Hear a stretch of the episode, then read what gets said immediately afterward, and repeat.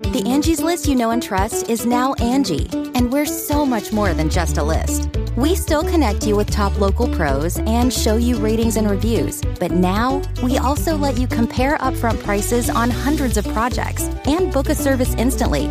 We can even handle the rest of your project from start to finish. So remember, Angie's list is now Angi, and we're here to get your job done right. Get started at Angi.com. That's A N G I, or download the app today.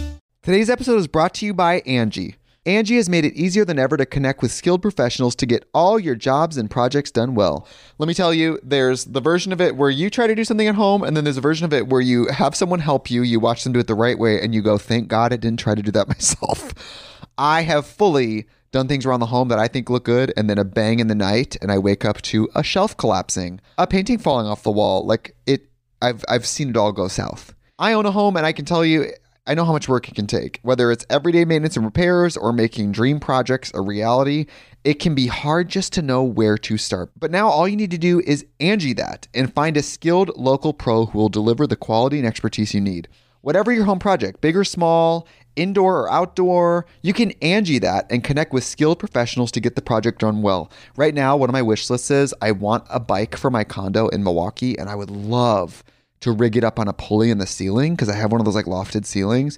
But I'm so scared to try that on my own. Angi has 20 years of home experience and they've combined it with new tools to simplify the whole process.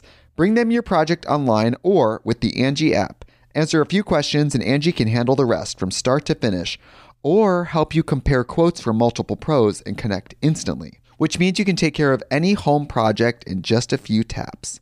Because when it comes to getting the most out of your home, you can do this when you Angi that. Download the free Angi mobile app today or visit Angi.com. That's A-N-G-I dot com. you can host the best backyard barbecue. When you find a professional on Angi to make your backyard the best around. Connect with skilled professionals to get all your home projects done well. Inside to outside, repairs to renovations. Get started on the Angi app or visit Angi.com today. You can do this when you Angi that. Ladies and gentlemen, boys and girls, you are listening to Ratchet and Respectable with Demetria L. Lucas. Ah, I'm recording a little late today. Yesterday was a busy day for me. I had a lot going on work wise. But then last night, I had an opportunity to go see a screening, a drive in screening of Genius Aretha. It is a four part series about the genius of Aretha Franklin. They had a screening at the Rose Bowl parking lot out in Pasadena, and it was really, really cute.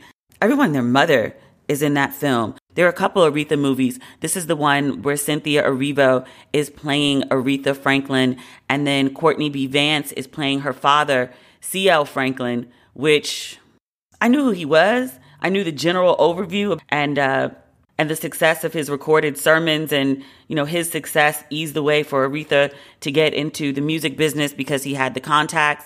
I didn't know his his personal story. It's a lot of story. I'm not going to give anything away to you, but there's a couple one liners in the film where I had to like pull out my phone and Google and be like, he did what? Is that accurate?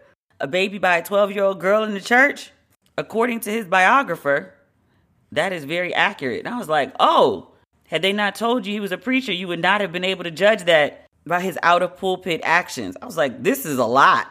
And Courtney B. Vance does a very wonderful job. I have never listened to C.L. Franklin's recordings, but I watch Amazing Grace at least like four times a week. It's what I, when I get up in the morning and I'm having my coffee and starting my day, I turn on that documentary on Hulu. I also have the album, but it's a slightly different version than the documentary.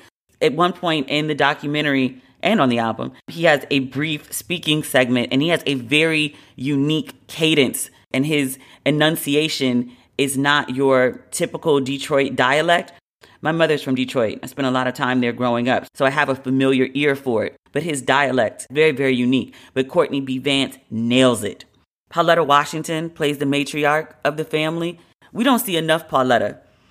Think people always think about her husband and, and now her son as the actors in the family. But she is a theater trained actress who now and again graces us on screens. More Pauletta, please. I enjoy her whenever she pops up. And also, my dear friend Patrice Covington, she plays one of Aretha's sisters in the film. You know how like you know what your friends do for a living? Like, okay, like you're an actress, you sing. And I knew she could sing sing because even before I met her, I saw The Color Purple on Broadway and she played Squeak in the play. So like I knew she could sing sing. I've never heard her sing in actual life. Like some people who are singers, they're always singing. They always find a way to throw a melody into something, but she she doesn't do that. In the pre-show for the film, I got there probably 15 minutes early so I could get a good spot to see my girl. But there was this pre-show and she and another actress are singing parts from random Aretha songs. And she opened her mouth and I was, I was shocked by what came out. And I was like, oh, my boo sings sings. Oh. But congratulations to her. A lot of the filming for this series happened during COVID. So there was a lot of starts and stops, and she lives in LA and they were filming in Atlanta. So there was lots of back and forth, but they got it done and it's visually stunning. The setting, the wardrobe, the hair, especially the wardrobe, it's beautifully directed. Is a writer, I think a lot about scripts and stories.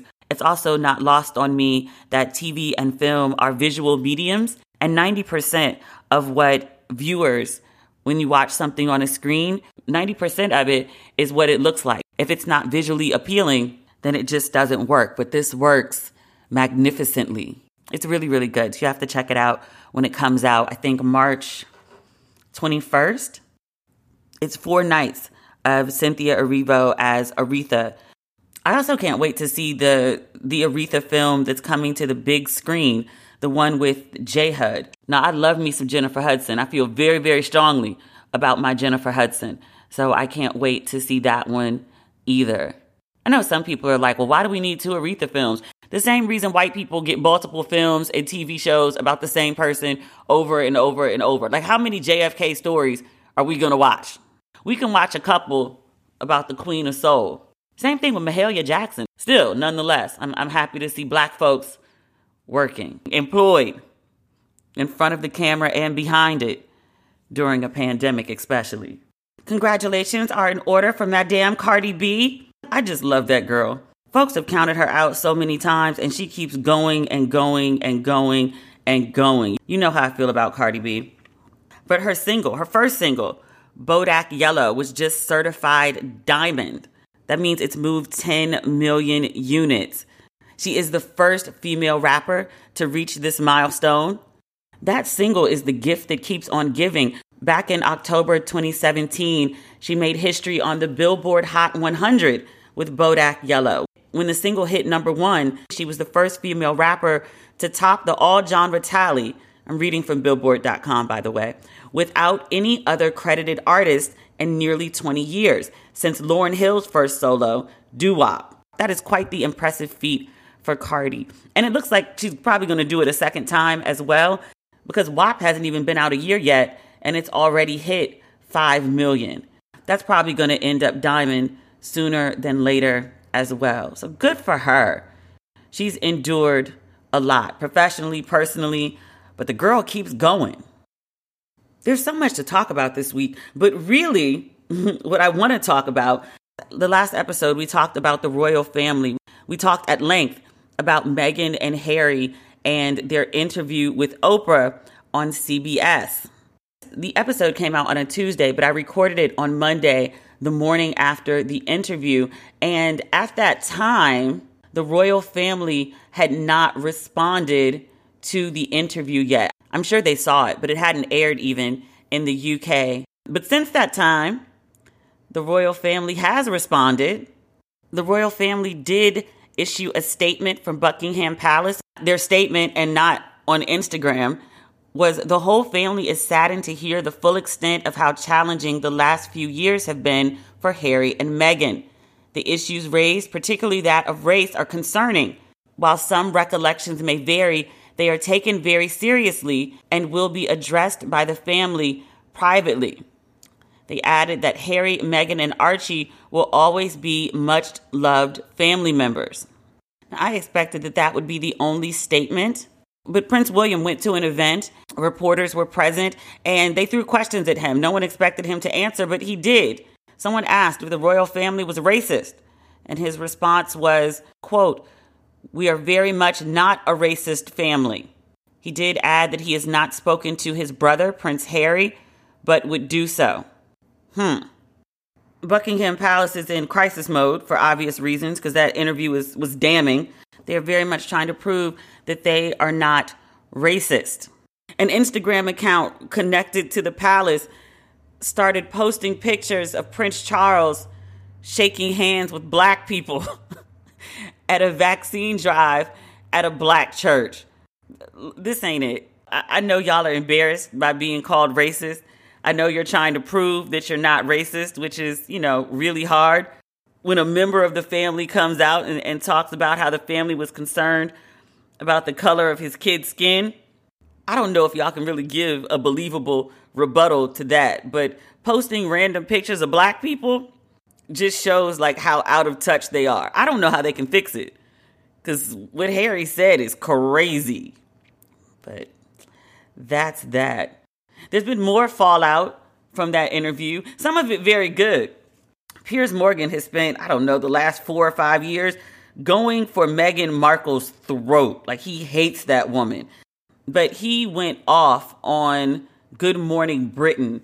I didn't watch what he said, and, and I don't really care because it's the same shit, different day.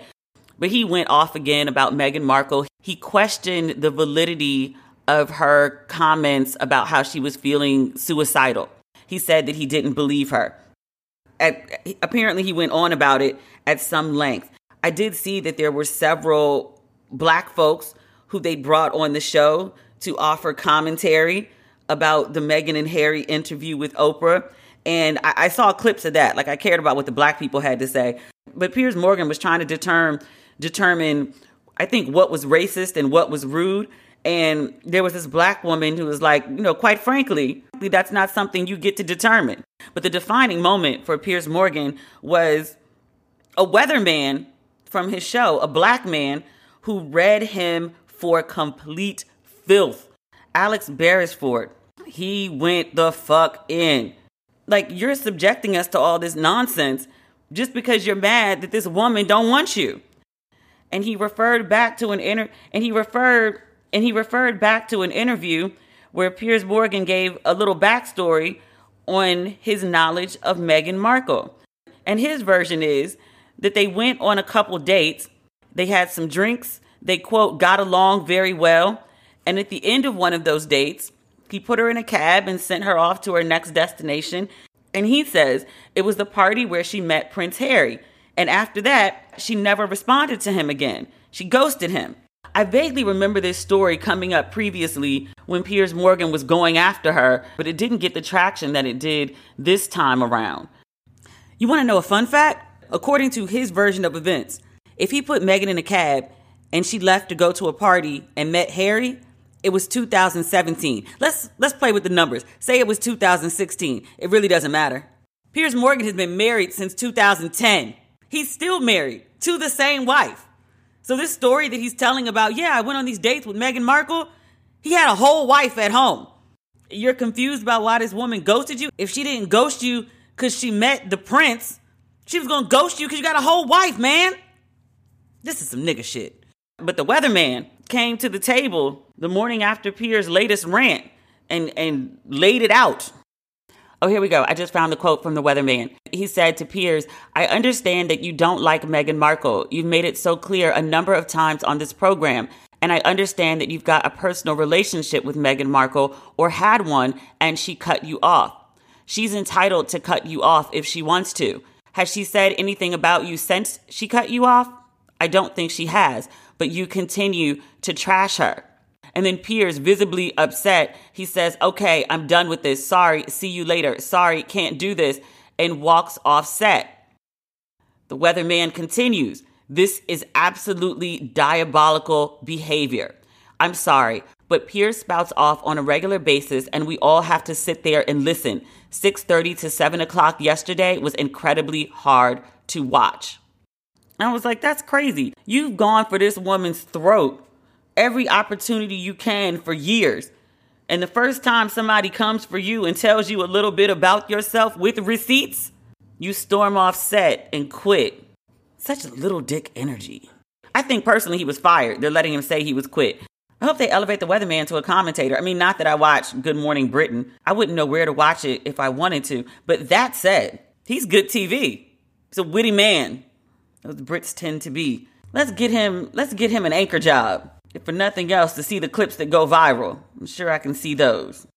Today's episode is brought to you by Angi. Angi has made it easier than ever to connect with skilled professionals to get all your jobs and projects done well. Let me tell you, there's the version of it where you try to do something at home, and then there's a version of it where you have someone help you, you watch them do it the right way, and you go, thank God I didn't try to do that myself. I have fully done things around the home that I think look good, and then a bang in the night, and I wake up to a shelf collapsing, a painting falling off the wall. Like it, I've I've seen it all go south. I own a home, and I can tell you, I know how much work it can take. Whether it's everyday maintenance and repairs or making dream projects a reality, it can be hard just to know where to start. But now all you need to do is Angi that and find a skilled local pro who will deliver the quality and expertise you need. Whatever your home project, big or small, indoor or outdoor, you can Angi that and connect with skilled professionals to get the project done well. Right now, one of my wish lists is I want a bike for my condo in Milwaukee, and I would love to rig it up on a pulley in the ceiling because I have one of those like lofted ceilings. But I'm so scared to try that on my own. Angi has 20 years of home experience and they've combined it with new tools to simplify the whole process. Bring them your project online or with the Angi app. Answer a few questions and Angi can handle the rest from start to finish or help you compare quotes from multiple pros and connect instantly, which means you can take care of any home project in just a few taps. Because when it comes to getting the most out of your home, you can do this when you Angi that. Download the free Angi mobile app today or visit Angi.com. That's A-N-G-I dot com. You can host the best backyard barbecue. When you find a professional on Angi to make your backyard the best around. Connect with skilled professionals to get all your home projects done well.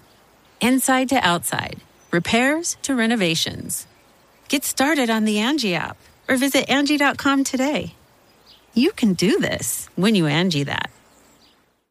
There's another story that I want to talk about. There's a situation at Teen Vogue. The new editor in chief is a 27 year old black woman. Her name is Alexi McCammond, I believe. And she is in hot water right now because of some tweets that she made 10 years ago when she was 17 that are flat out racist toward the Asian community. She was mad about um, something that happened in the classroom, and she tweeted, Thanks a lot, stupid Asian TA. You're great. Another time, she tweeted, Now Googling how to not wake up with swollen Asian eyes. She also had some commentary that was homophobic. Now, these issues came up in 2019 as well. I'm not sure what role she was in at the time. She used to be an editor at The Cut, and then she was also she also worked as a journalist covering the White House. But she was recently hired as the editor in chief at Teen Vogue, and the issues with her racist tweets came up again. And they come up at a time when Asian Americans are being very, very vocal about their mistreatment. Since COVID 19, which are which the former occupant of the White House blamed China for, there's been an uptick in anti-Asian racism. So for obvious reasons, Asian American activists are loud and vocal because they don't want to be treated like shit or blamed for COVID. But there's been an uptick in, in hate crimes and violence. So these tweets, they're bad on their own and at any time. Let me be clear. But coming up now is especially bad for McCammond. Asian American activists and others, some allies have spoken up, including former Teen Vogue editor in chief Elaine Welteroth, who is a really good friend. I've known Elaine for over 10 years, 12 years at least. And then also the staff at, at Teen Vogue has spoken out as well. They they released a statement about Alexi's hiring on Instagram. They said, as more than 20 members of the staff of Teen Vogue, we've built our outlet's reputation as a voice for justice and change. We take immense pride in our work and in creating an inclusive environment. That's why we have written a letter to management at Condé Nast about the recent hire of Alexi McCammond as our new editor in chief in light of her past racist and homophobic tweets. We've heard the concerns of our readers and we stand with you. In a moment of historically high anti Asian violence and amid the ongoing struggles of the LGBTQ community, we as the staff of Teen Vogue fully reject those sentiments. We are hopeful that an internal conversation will prove fruitful in maintaining the integrity granted to us by our audience. So McCammond apologized the first time on March 8th. She said, quote, You've seen some offensive, idiotic tweets from when I was a teenager that perpetrated harmful and racist stereotypes about Asian Americans. I apologized for them years ago, but I want to be clear today. I apologize deeply to all of you for the pain this has caused. There is no excuse for language like that. Conde Nast defended her hiring. Quote, throughout her career, she has dedicated herself to being a champion for marginalized voices. That apology, nor Conde Nast's support of her, has made the story go away Alexi released another apology a couple days ago on Instagram. It's pretty long. I'm not going to read the whole thing, but it's on her Instagram page. She says, quote, what an awful introduction we've had to each other this week. She says, this has been one of the hardest weeks of my life, in large part because of the intense pain I know my words and my announcement have caused so many of you. As I've been having a number of conversations internally with the staff and others outside Condé Nast, I've also been watching, reading, and listening to so many of your concerns that you've raised. I've apologized for my past racist and homophobic tweets and will reiterate that there's no excuse for perpetrating those awful stereotypes in any way. I am sorry to have used such hurtful and inexcusable language at any point in my life. It's totally unacceptable. She says in the coming weeks that she, along with Teen Vogue, will be putting together, quote, a comprehensive plan about Teen Vogue's editorial commitment to uplifting and reflecting the true complexities and beauties of the Asian American Pacific Islander community. So she's not resigning, and Teen Vogue is not putting her out. I have not decided exactly how I feel about that yet. I was fleshing out some thoughts about it on Facebook, and my knee jerk reaction was she gotta go. She gotta go. Because if this was a white person who had written tweets like that about a black person, black folks would not have understanding. They would not be accepting of an apology like this. They would say that, yeah, okay, she's 17, but she's running a teen magazine that expects more from teenagers. They expect more than that from their readers. So, how is it that she gets to say these things at 17 and seemingly get away with it, get appointed to the EIC of Teen Vogue? And then other folks, my good friend John Murray, he does not agree with me on this one. He says she was 17. How long are we going to hold her accountable for? Like she's she's going to wear a scarlet R for the rest of her life? And I was like, that's not what I'm saying. I'm not saying a woman shouldn't be employed. She's been well employed in multiple publications, high profile jobs since those tweets, after those tweets surfaced. You know, after the tweets surfaced, she got the job at Teen Vogue. Like, I don't think she should be professionally hampered forever, but I was like, really? Teen Vogue? Which under Elaine's leadership became a model for diversity in journalism. And not just because Elaine was the first black EIC, but because of what she did with the brand while she was there. Mm, I don't know. Even though I said it on Facebook when I was fleshing out my thoughts, I also don't feel entirely good as a black woman calling for the resignation of another black woman. But I think that's also partially because of like what I like to call OJ syndrome and in no way am I comparing racist tweets to, you know, murdering your wife and, and another person. That's that's not what I'm saying at all. I'm saying in the sense that like remember when OJ got acquitted and all those black people celebrated, self included? I was in high school at the time. The celebration was less about like, oh, we know OJ's not guilty. It was more about there's been so many black people that get fucked over by the system. We're celebrating this one black person and his lawyer who beat the system. That's what the celebration was really about. But I feel like in the same way that so many black folk have been silent, really, about this Teen Vogue situation, like it's a very rare instance, especially like Condé Nast, where a black person is appointed to an editor in chief position, where a black person has real power at a mainstream publication. The fact that she's got these tweets in her past, that they're not firing her, that they're standing by her, it's very rare that a black person receives that treatment, uh, essentially the same treatment that white people get when they fuck up. We've seen so many white folks do horrible, terrible things and not lose their jobs. So it's like, all right, well, this black woman did a horrible, terrible thing. She shouldn't lose her job either. So I kind of get it. But in the same way that when we spoke about Cuomo and Trump, and it was like, well, Cuomo shouldn't resign despite all these sexual harassment charges that are coming out the woodwork. I haven't been watching the news lately to keep up, but at last count, for sure, it was three on the record with receipts. And Cuomo was like, I'm not resigning. And we talked about the precedent for that with, you know, Trump and his, you know, I grab him by the pussy. Like you're describing assault. And and you didn't resign. There wasn't even anything to resign to when he did when that story came out. He was still running for office, but he got elected.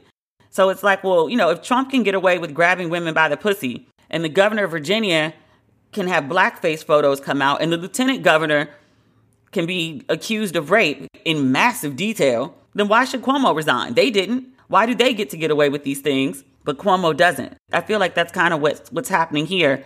Why so few people are speaking up. I will give Elaine credit for speaking up. I didn't think she was going to say anything just because she's no longer at Teen Vogue. And in the same way that I don't really diss Essence because I worked there for so long, I thought maybe she'd take a similar stance. But she did me proud. She didn't call for Alexi's resignation, but she did offer a condemnation during a segment of CBS's The Talk, where she's now a host. And so she said, quote, Everyone knows I was former editor in chief of Teen Vogue. That aside, it doesn't matter. Her tweets and the sentiment behind them were racist and abhorrent and indefensible, period.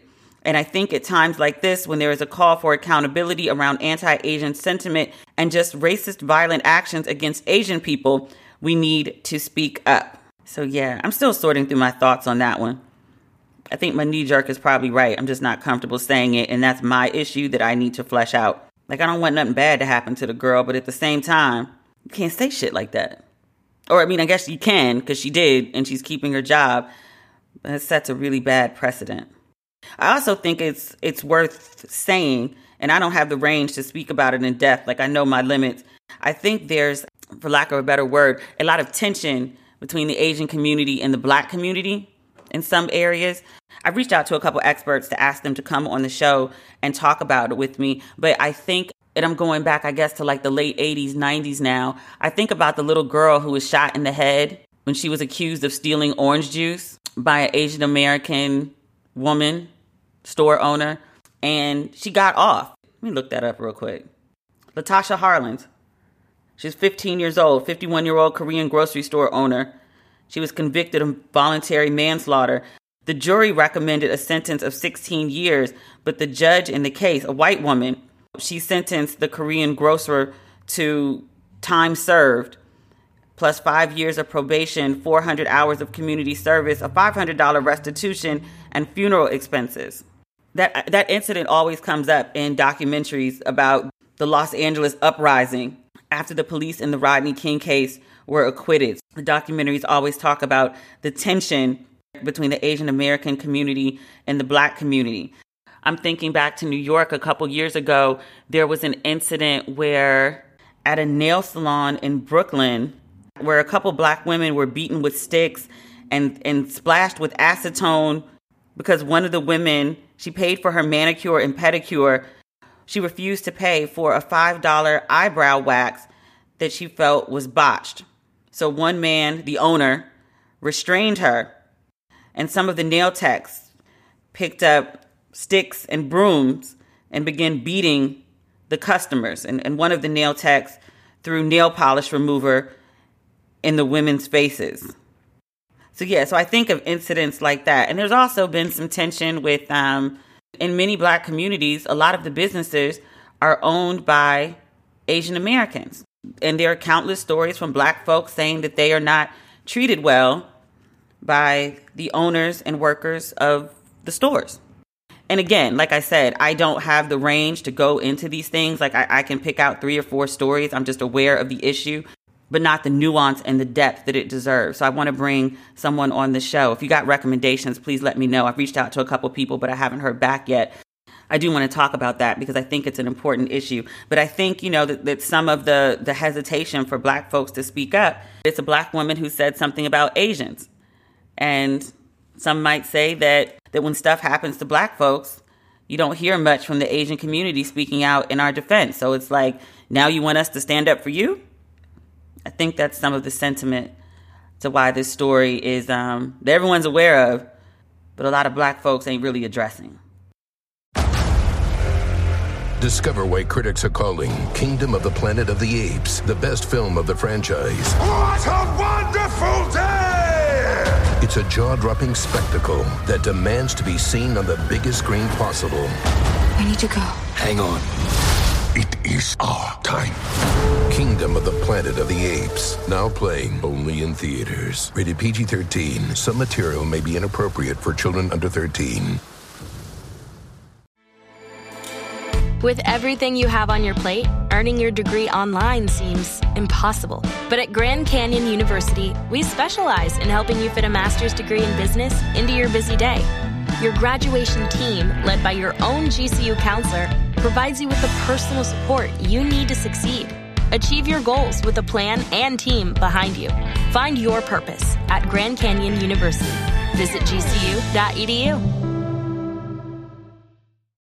But in other news, I have a treat for you this episode. One of my favorite people, I've talked about her before on the episode, Nicole Walters.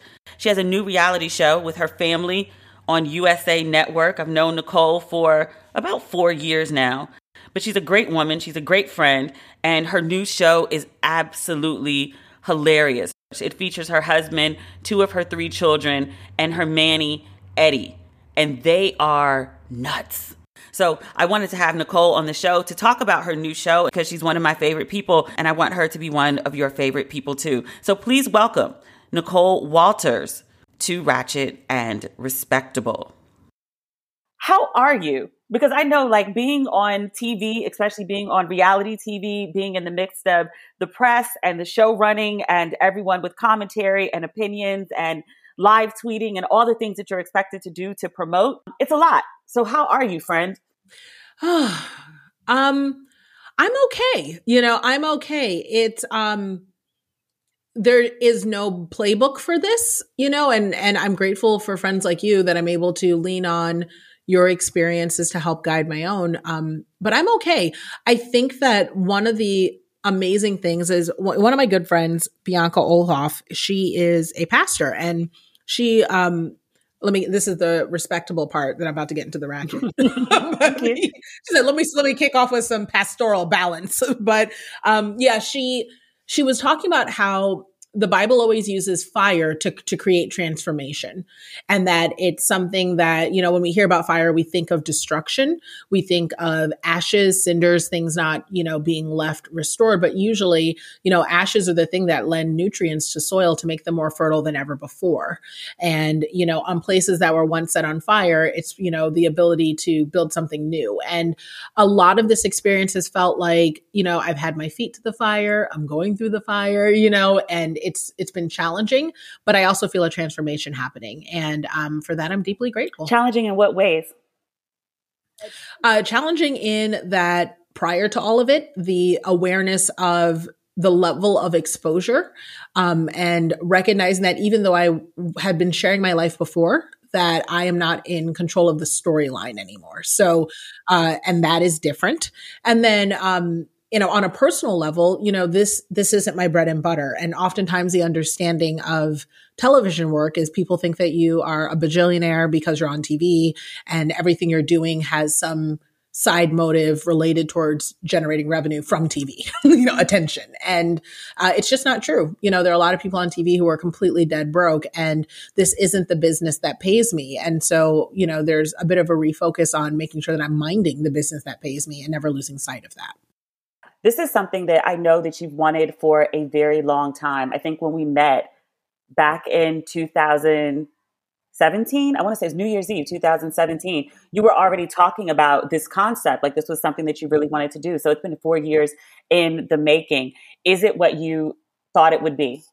Yes and no. Yes, it was something I wanted to do, but the my motives around it were different. So at the time, it was a delegation of content creation because I was so fixated on my consulting business. I really, really liked uh, working with people to build their business. That was where my heart was. And I was like, people seem to love to see my family also. So it'd be great to have someone else create content around that so I can focus on my business. And uh, that was the intent in sort of signing up for all of this. And, you know, it evolved. Now I realize I really am grateful for the opportunity to put such a sweet family and a real story and authentic positivity on a larger platform when I think not only does our society really need it, but our world just really needs the respite from the chaos. And what's nice is that's exactly what the show provides. You all are so unintentionally funny without even you know us, like, so it's different. Yeah. You know what I mean? Like you know us, so it's a different energy. But no, but even like you like when you tell me stories about things, I'm like, and you're just telling me like it's the most normal thing on earth, and I'm just like, you know, that's crazy, mm-hmm. right? And you're just like, is it? Mm-hmm. Or sending you like videos and texts and stuff, and it's. I think that's one of the most surprising bits of feedback. People are like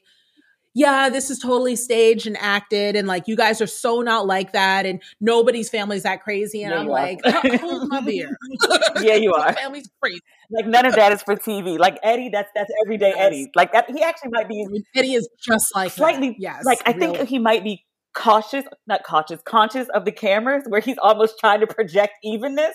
And it's mm-hmm. his version of even mm-hmm. that we're mm-hmm. seeing on TV. And it's just like, that's not even, sir, just so you know. Oh, and that is actually the part that I think is the funniest is we're seeing Eddie with restraint. This is like fine-tuned, refined Eddie that you're seeing right now. Like Eddie is a bucket barrel of chaos. like this is the good version. Did you have to talk your family into the idea or were they all on board? They had to talk me into it. So that's something that I, you know, I've never been asked that question before, but they had to talk me into it. I was definitely like, I have a business already, you know, and if this isn't going to look a certain way, I wasn't planning on doing a family show, you know, and my family was like, it's totally fine. It's not a big deal. We're already doing it, you know, and maybe it'll be good for your business and it won't be that bad. You know, like my family was just kind of down for it. So I was like, all right, one more thing we're doing together, you know? And then here we are. but I was really not here for a family show. I was like, no, no, no, no, no, no, no, no. I'm not putting my babies out there so someone can say something left and, and I get charges. No, no, no. when you wanted a show, did you, you wanted a show to be about your work? Oh yeah, almost exclusively. I mean, and my the, my work in and of itself is just it's beyond intriguing some of the things i come across. So like that that alone is a storyline. It's actually one of the and you may relate to this as a writer um one of the things that is the most challenging about our show is is fine tuning the singular story that can be the thread that ties it all the way because there's so many elements between the adoptive part, the way I quit my job and started my business, and me and Eddie and our dynamic by itself, an interracial interfaith marriage, uh, my daughter having cancer. Like we don't even talk about my daughter having cancer on the show because they were just like, it's just too much story. they just couldn't do it all in a 21 minute. Cancer got cut because it was too much story? Cancer got cut because it was too much. It was just they were like, it's just it won't read believable to have all of that. So like we don't talk about a lot of things because our family's just it's just that much. I thought that yeah. was the the weirdest and also the most, most frustrating part of reality TV for me because mm-hmm. we would shoot like 12 hour days and all yes. of that content would be the equivalent of like maybe 4 to 6 minutes maybe if the segment made right. it in if it makes it. Yep. If it makes it. And I think that that's what's hard because people will draw a hundred percent conclusion based on 1% of what they're seeing. And, um, you just always have to be prepared for that. The upside is, you know, the storyline they decided to really focus on, which is, you know, me running this business in addition to, you know, having this family that was created through adoption you know, in a weird way that's plenty of story, you know, like we don't really need to throw in the rest of it, you know, but I mean, me and Eddie could have a buddy show by ourselves. Me and my husband could have a show by ourselves. Like my business is a show by itself. There's just so much stuff happening. So how do you find a balance to do all the things that you do? Or is there a balance? I mean, Demetria, like, you know, you, what I love about your podcast is we keep it 100% real. Girl, I was crying and texting you. you I don't know how open you want to be before. about it, but yes. I was like, no, I mean, like, listen, I've seen, look, we all know what you post on social. Stop pretending like anything is ever blurred. Okay. like, this there are no blurred lines. Like, know, it's true. It's true. I was crying you to like crying and texting you like two days before the show, or maybe it was a day before the show premiere, or day of. I don't remember, but I was just kind of like, it's hitting me, and I don't, I don't know what I'm doing. You know, like I, and I just, um, I forgot the question. How do you balance? How do you balance? Or do balance, you balance, balance, balance. Right. Yeah. So like I texted you, you know, because of an awareness that things could be out of balance and feeling like, is this thing going to just take off like a roller coaster out like out of control? And i mean in so many words you pretty much told me like girl just get ready to you know know your boundaries know your boxes but get ready to to take the ride you know? And i think that's the thing i'm trying to keep in mind is nothing is ever in balance. That is the nature of the work that i do. And i just have to be where it matters most, you know, when it matters most. And that's usually with my family. What's the craziest thing that's happened since the show? Because the show debuted the 25th, February 25th. We're going on our third week right now. Um, honestly, nothing. So I will tell you the craziest thing is this. I did not expect to be premiering a show during a time where I would wear mask and sunglasses outside and also um, you know the world is closed. So I'm going to have one of the biggest professional milestones of my life without ever really experiencing it with other people. So I think that is probably the weirdest part, you know, where one might have like a premiere party or, you know, go out for cocktails to celebrate, or I, I went to the mall and oh my gosh, someone recognized me. Like these are not things in my life. Everything feels exactly the same. And that is probably the most unusual part of this entire experience. Mm. It, I don't feel any different. And so being aware that all these things could have happened and I'm going to re-enter the world and it's going to be completely different from before is like, I don't know what I'm walking into when the world opens up oh, again. Sis. I have no idea. Yeah, you're going to be texting yeah. me. Oh, okay. right. That's what I'm saying. I'm like, I have no idea. But that's the type of stuff that has me like, uh, you know, or it might be, I mean, again, releasing sort of, and I think you may have been the one who told me this too, but just sort of releasing my expectations around what will happen with the show. Like I'm excited about it and I'm proud of it and I know it's great. And whether or not it continues has nothing to do with the quality of what was put out there. I didn't have to compromise myself. So I'm, I'm grateful for that. But if it does end up like getting re- taking off and the feedback has been phenomenal, then what does that mean? You know what I mean? Like, what does that mean? Like, am I, what does it mean? I don't know. I don't know. Playing it by ear, day by day. Are you ever worried about the stigma of being a reality star? All the time all the time. I don't want to be limited. And I know that it's one of those things that's hard to shed. Um, it's part of why we picked the style of television that we did rather than like something more ensemble cast or stepping into an existing brand. I was approached, you know, for a couple of different shows, you know, of a similar housewifey nature, you know, and um, always declined, you know, just because at least at that point in that time of my season, it just isn't something I'm interested in doing. But um, what's nice about this is, you know, it does align with who I really am. So hopefully I won't just be a reality star, but I know this is a big part of my story. You'll never be just a reality star. I hope not. I hope not. Um, yeah, I hope not. But you know, I know that these sorts of things people think they're pretty big deals, you know. Um, so we'll see what happens it's it's weird. T- being on TV is weird. I don't know if I've adjusted. I think that some of the adjustment is seeing how other people see you, and because of pandemic, I don't experience that. So it just it doesn't feel like anything's really happening. I feel like I'm the only person who watches the show. When I hear about it, it's weird. Yeah. I, I, I, have a very similar feeling. Like you know, like my first film just came out, mm-hmm. and I mm-hmm. I was at home by myself. I didn't watch it on TV. I'd seen it before, um, but I was like laying in the bed, like randomly texting with like one of my friends through like the East Coast and West Coast premiere. Like it's like it happened. I know it happened. Like people tell me it happened, but did it happen? I guess so. It's really weird. Yeah, it did. And then like the next day, you're kind of like, so okay, had the whole wedding. Day after the wedding, the thing is done. Okay, it's the same. Do you know I mean? It's the same. Whereas like, like you know, Demetria, like if this was a you know, open world, it'd be like, I literally was thinking about this other day. I should text you on, you know, how I always text you on one of my, like, we're to go do something ridiculous right now. And so I was like feeling like this is the time. Like, I should probably text her. We should go do something. Like, let's go hop on a plane. Let's go do something crazy. But, um, you know, I'm saving it for later because, you know, staying alive. But I wanted to do something crazy. And I thought about texting you and was like, let's go run off. But then I was like, but I know, to where, right? like, once we get there, we can't do shit. Like, you know, there's right right, you got to wear right. masks, like. Well, and then the way that we always like to do stuff, it's just there's I don't think that there was a way that we could do it on the level that we normally do. So I was like, all right, I guess this is what it is. But um, but it does feel weird to not appropriately celebrate with like the right flexibility some of the biggest professional milestones of our ever evolving life.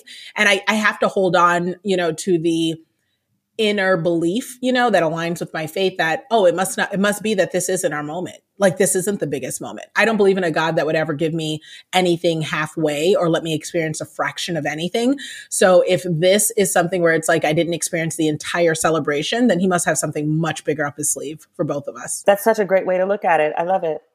What do you want to do, like in the in the grand scheme of things? Because like I see you on social and I see you No working. asked me that. I mean, I try to be a good like journalist. I try to be like a good. I was- I was like, you're good I was like, you're actually good at this. Look at you. Um, You've been doing this for a while I now. mean, you know, two decades and counting. But like, what, what is it that you want to do? What's the overall grand scheme, big plan? Oh man. Um I, I have a feeling that it's gonna look like possibly a media company of some sort. Um I, I wanna say a Tyler Perry situation, but more digitally inclined is kind of the the happy medium. But right now I'm just focused on building really strong businesses, not just for myself, but also for my clients.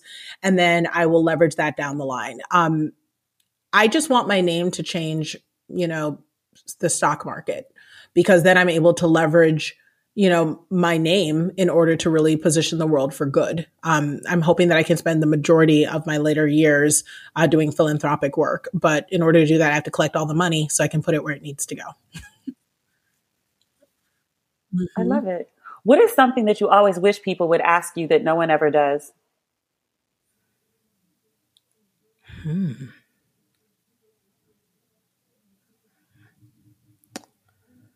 I don't know. I, I don't know. I mean, this is honestly one of the best interviews I've ever had because you're actually asking me, like, you're making me think, you know, before it's not just the usual. Um, Because I don't know about you, but like Gosh. I sit around and practice interview questions. Like I hate being blindsided. Mhm. And so like I practice like Mhm. sort of certain things. And then there are things that no one ever asked me about. And I was just like, really, I fretted over that for like no reason. And then like, you know, Right. Yeah, there's usually like a um yeah, I don't pr- I I think that that would probably be a question I'd want to know. Is like I think a lot of people think I'm a natural or I have natural high energy and I if there was anything I'd want someone to know it's that I I work really hard um you know to give my best and to do what I say I will do. And that is something that and I've got many sides to me, you know. So even though I am high energy and even though I love what I do and I authentically am just a people person in every respect, I also have a very serious side of me, particularly when it comes to the work I do and how I show up and my family. And um, you don't get to see that in a lot of different places. But um, I think what's nice about the show is the show actually does bring a little element of that where people can see, like, oh man, she takes parenting really seriously, you know, that type of thing. So, um, I, so I think if there's anything, there's that. It's uh, I wish people knew I had more sides to me than just sort of fun, silly, bubbly Nicole. I guess that is the side that most people see. Like I see you switch You've seen you've seen those sides, yeah, like you've seen it. yeah. Well, no, when I first met you, like that that was like you you were high energy hello and then we started having like grown woman conversation and literally like a Mhm. waiter passed by and you were like I need a pen and a piece of paper and then you went like into business Mm-hmm. mode and like literally wrote out a whole business plan like okay, your world has fallen apart. This is how we're going to fix it. And you literally wrote the whole thing out and was like we're starting here and then we're going here and then we're going here. And I was like, holy shit. Like, I just met this woman and she's like, literally, literally, it's like pulling out a pen and paper and fixing my life. This is crazy. it's funny. I just did an interview with uh, Dr. Jackie from Married to Medicine. She's a good friend of mine, lives down the street. And she um, was saying, she was like, people don't know. You're like the Olivia Pope of business. You are, you are. And I was like, I guess I cover it up by being, uh, you know, fun, so people don't realize it. I don't know. Well, people don't realize like how complete, like as a businesswoman, like how completely shrewd and kind of gangster you are. yeah, gangster, I'll take it. I mean, Yeah, I mean that's. I think that's the most accurate description. Like you're very sweet about the whole thing, but it's also very ruthless at the same time. Like yeah, I am. I'm definitely like, I will get paid, and I will get paid in full and on. No, time. and you say the same things to me. You're just like, no, you got to demand this and you got to demand that. That's not in your contract. Right. Write them back and tell them. Call your manager right now right. and tell her. And I'm just like, are you serious right now? And you were like, oh, you should totally have that. You should totally have that. It's like, oh, okay, right, yeah. Yeah, it's interesting. It's um and I think it's fun because, you know, again, people see, you know, the playful side of things, you know, on social. And obviously, most of the people who've worked with me as students or clients, they know that I'm both sides. But that is actually the one thing that I think I often get feedback on is they're like, oh, wow, you're, you take this very seriously. And I'm like, I do because you know, I don't play, I don't play with, I grew up broke. I don't play with money. You know, I don't play with uh, people's legacy, you know, and I just recognize that your work has to be worthy. And uh, some of us, like when I look at you and I think of just the gift that you are in, in your willingness to share your lessons while you're going through them, you know, is just, it's incredible. You know, most of us are far too fearful to share our scabs while they're healing and we prefer instead to share our scars. And i mean you truly do you know open yourself up in the most vulnerable way through your work to make sure that we all are learning and healing and not wasting a moment in achieving that. And i just think that should be honored not just financially but also with reach. You know we, you, you got to get to as many people as possible because people need you so I don't know. It's um it's rewarding work and it makes me happy and I just I take it really seriously. I love that. I love many things about you. You've been a very good friend to me. And I'm very happy for you with this new show.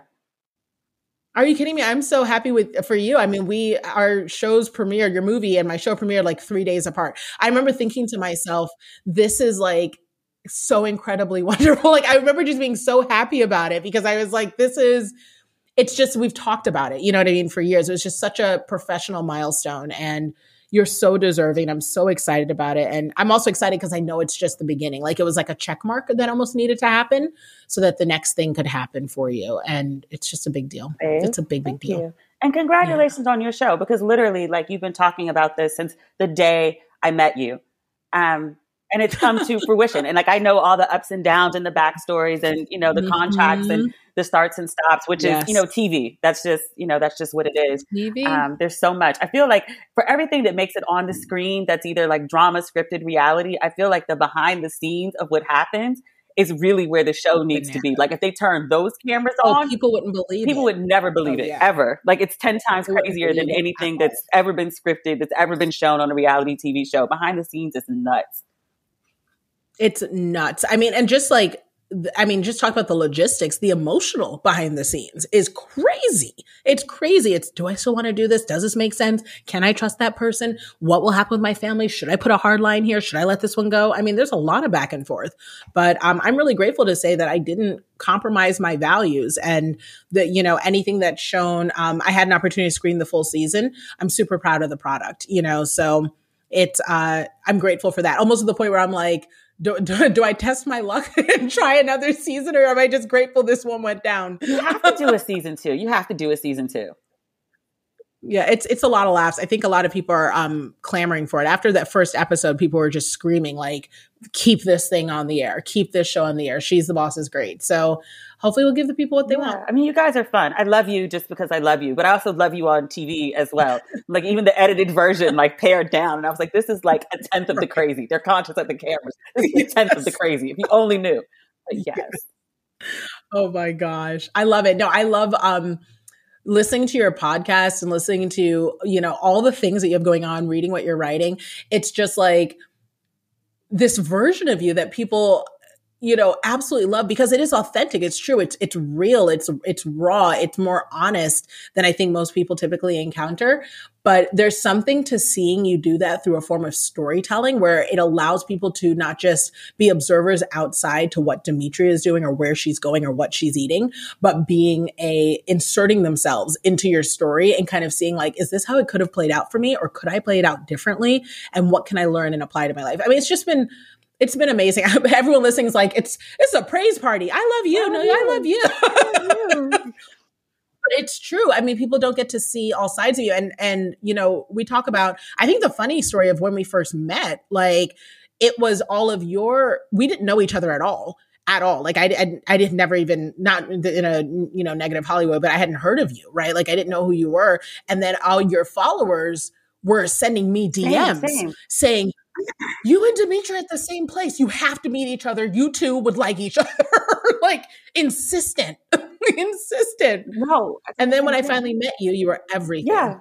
Yeah, yeah. I had no idea what to expect. I just knew that like everyone kept hitting me and they were like, you have to meet her, you have to meet her, you have to meet her. Mm-hmm. And I don't mm-hmm. remember if you reached out or I mm-hmm. reached out, but like we were just like, all right, we're gonna meet mm-hmm. here and have this drink. Yeah, why not? And it was supposed to be like a 30 yep. minute situation. I think it was like three hours. Like yeah. hours. Yeah, we were just for hours and just clicked. And I just remember thinking to myself, one, I felt so grateful that I got to know you in the context that I did because, you know, this is the only you I know, you know, and what's exciting about that is in seeing all that you've done you know, since, you know, I can truly speak to your character and your heart and your soul and just I don't know, you know, what people listen for or think about you. I know that they they feel like you're their best friend, but I don't know if they necessarily know and I hope they hear that you truly are deeply invested in the betterment of of women as a whole and individually and holding men to a higher standard and just really making sure that we are aiming to be what we um, what we can be, you know, and and defining that for ourselves. And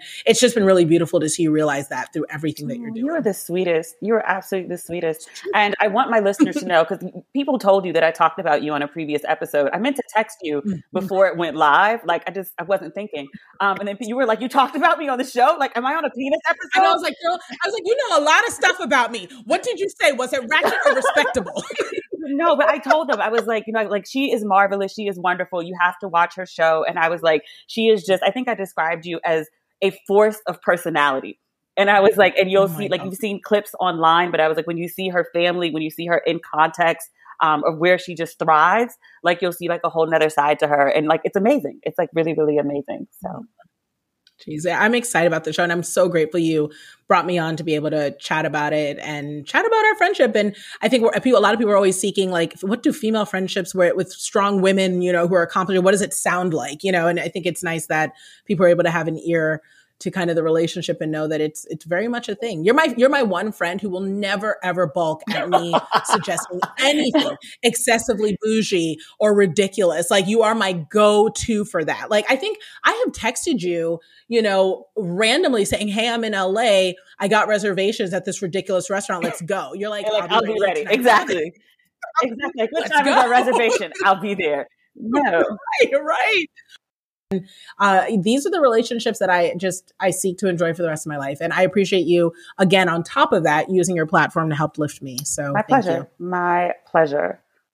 I also kind of like oh you in advance because, like, you know, I'm gonna crash at your house when I, because you're forcing me at this point. Like, it's like a forced move to oh, Atlanta. You have no choice whatsoever. I don't know if I'm necessarily moving there full time. I mean, I'm here for bi-coastal as like a lifestyle. You know what I mean? Like I totally get it. But you know, East Coast is your home. You will never, you will never be Demi to us. oh, really? You had to throw that part out there. You're like, and you'll, you'll always be Demetria. We're not calling you that shit. You'll always be Demetria. Okay, we've been angling to get you back. Enough is enough. really? Oh my God. Do you think I've I've gone Hollywood since I've been out here? I mean, you have a movie. Oh. and, and and you didn't watch it, and you stayed in bed just texting a friend. I don't think it gets more LA than that. Hollywood, that's very. I would do that on the East Coast. We wouldn't let you. That's a whole nother story. We're going in a whole different direction. Okay. Best of luck to you, my friend, on your new show. Thank you so much. Uh, for anyone who wants to watch, uh, She's the Boss is on USA Network every Thursday at 10.30 p.m. Eastern. And um, if you DVR it and watch it later, that still counts for ratings. So, so show your good sis some, some love. and where can they follow you online if they want to know more about Nicole Walters? Yes, if anyone wants any business help or support, head over to NicoleWalters.com. I'd love to work with you. All right, my love. I told you she was awesome. I know I say that about everyone who comes on the show, but I also try to make a point of only having awesome people on my show. Like, if you're not awesome, why am I talking to you? Why are you here? What's the point? So, that is the episode for this week. Thank you, as always, for listening to Ratchet and Respectable. If you have not picked up your Ratchet and Respectable merch, there is a little bit left on the site. We still have some tees and some v necks and some hoodies and some sweatshirts, mostly in the smaller sizes. We are going to restock Ratchet and Respectable. I've seen your texts and your DMs and your emails. There's also Don't Waste Your Pretty merchandise. If you didn't get a chance to pick up the book, I'm still doing signed copies of the book at least through the end of the month. I don't know about after that. And then there are Don't Waste Your Pretty mugs you know, for your coffee or if you like to add a little something in it, especially if you're working from home, stressful days, you know, take the edge off. And the books, the mugs, oh, the hoodies. There's also hoodies on the site. Um, people tend to think my merch sells out in a day because it's happened a couple times, which thank you. But there are still hoodies on the site, especially if you are a plusher madame, if you are large to a 4X. There is a hoodie waiting for you. Please pick up some merch from the site demetriallucas.com. And if you need some ratchet and respectable between this episode and next week, you need some shenanigans to hold you over, you can follow me on social media Twitter, Facebook, and Instagram at Demetria L. Lucas. That's really everything. I can't think of anything else that I'm supposed to talk about, and I don't have that nagging feeling that I'm missing something. So I will speak to you again next week. Okay, bye.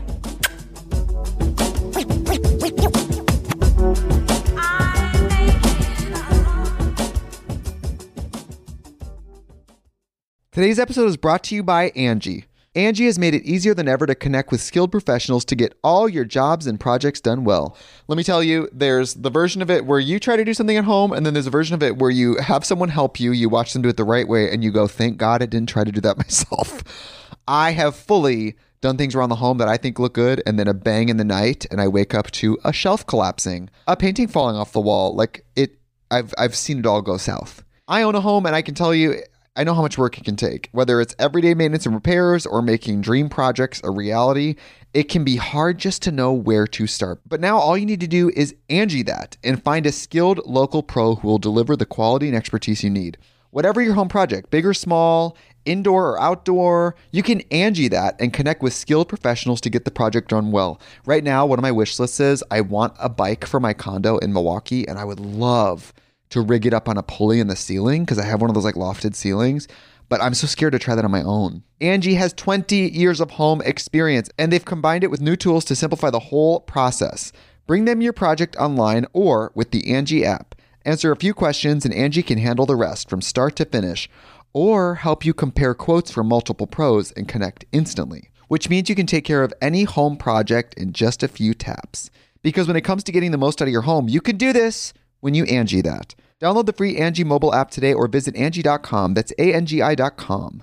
The Angie's list you know and trust is now Angi, and we're so much more than just a list. We still connect you with top local pros and show you ratings and reviews, but now we also let you compare upfront prices on hundreds of projects and book a service instantly. We can even handle the rest of your project from start to finish. So remember, Angie's list is now Angi, and we're here to get your job done right. Get started at Angi.com. That's A N G I, or download the app today.